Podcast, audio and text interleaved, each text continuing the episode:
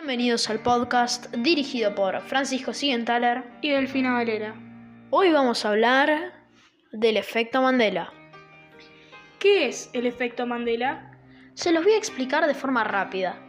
¿Alguien recuerda el muñeco de Monopoly? ¿Y están seguros de que tenía un monóculo o la frase conocida de Star Wars, Luke, yo soy tu padre? Bueno, estos son dos efectos Mandela, ya que ni el muñeco de Monopoly tenía un monóculo, ni la frase era Luke, yo soy tu padre. Y si no nos creen, escuche esto. Él me dijo que tú lo mataste. No. Yo soy tu padre. Vieron que como este hay miles de ejemplos de fallos de memoria. Estos se les llama efecto Mandela.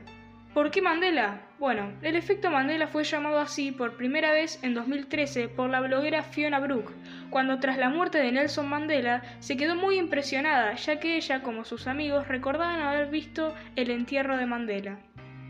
Luego de que se haga público este caso, salieron muchísimos ejemplos como este. Tenemos el logo de Kit Kat que muchas personas dicen recordarlo con un guion en medio, pero sin embargo este logo no tiene uno. ¿Pero por qué sucede este fenómeno?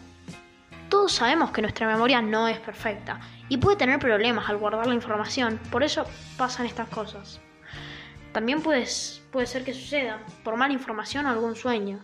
Y si es así, de dónde vienen esas confusiones y no de mundos paralelos, como dicen en Internet.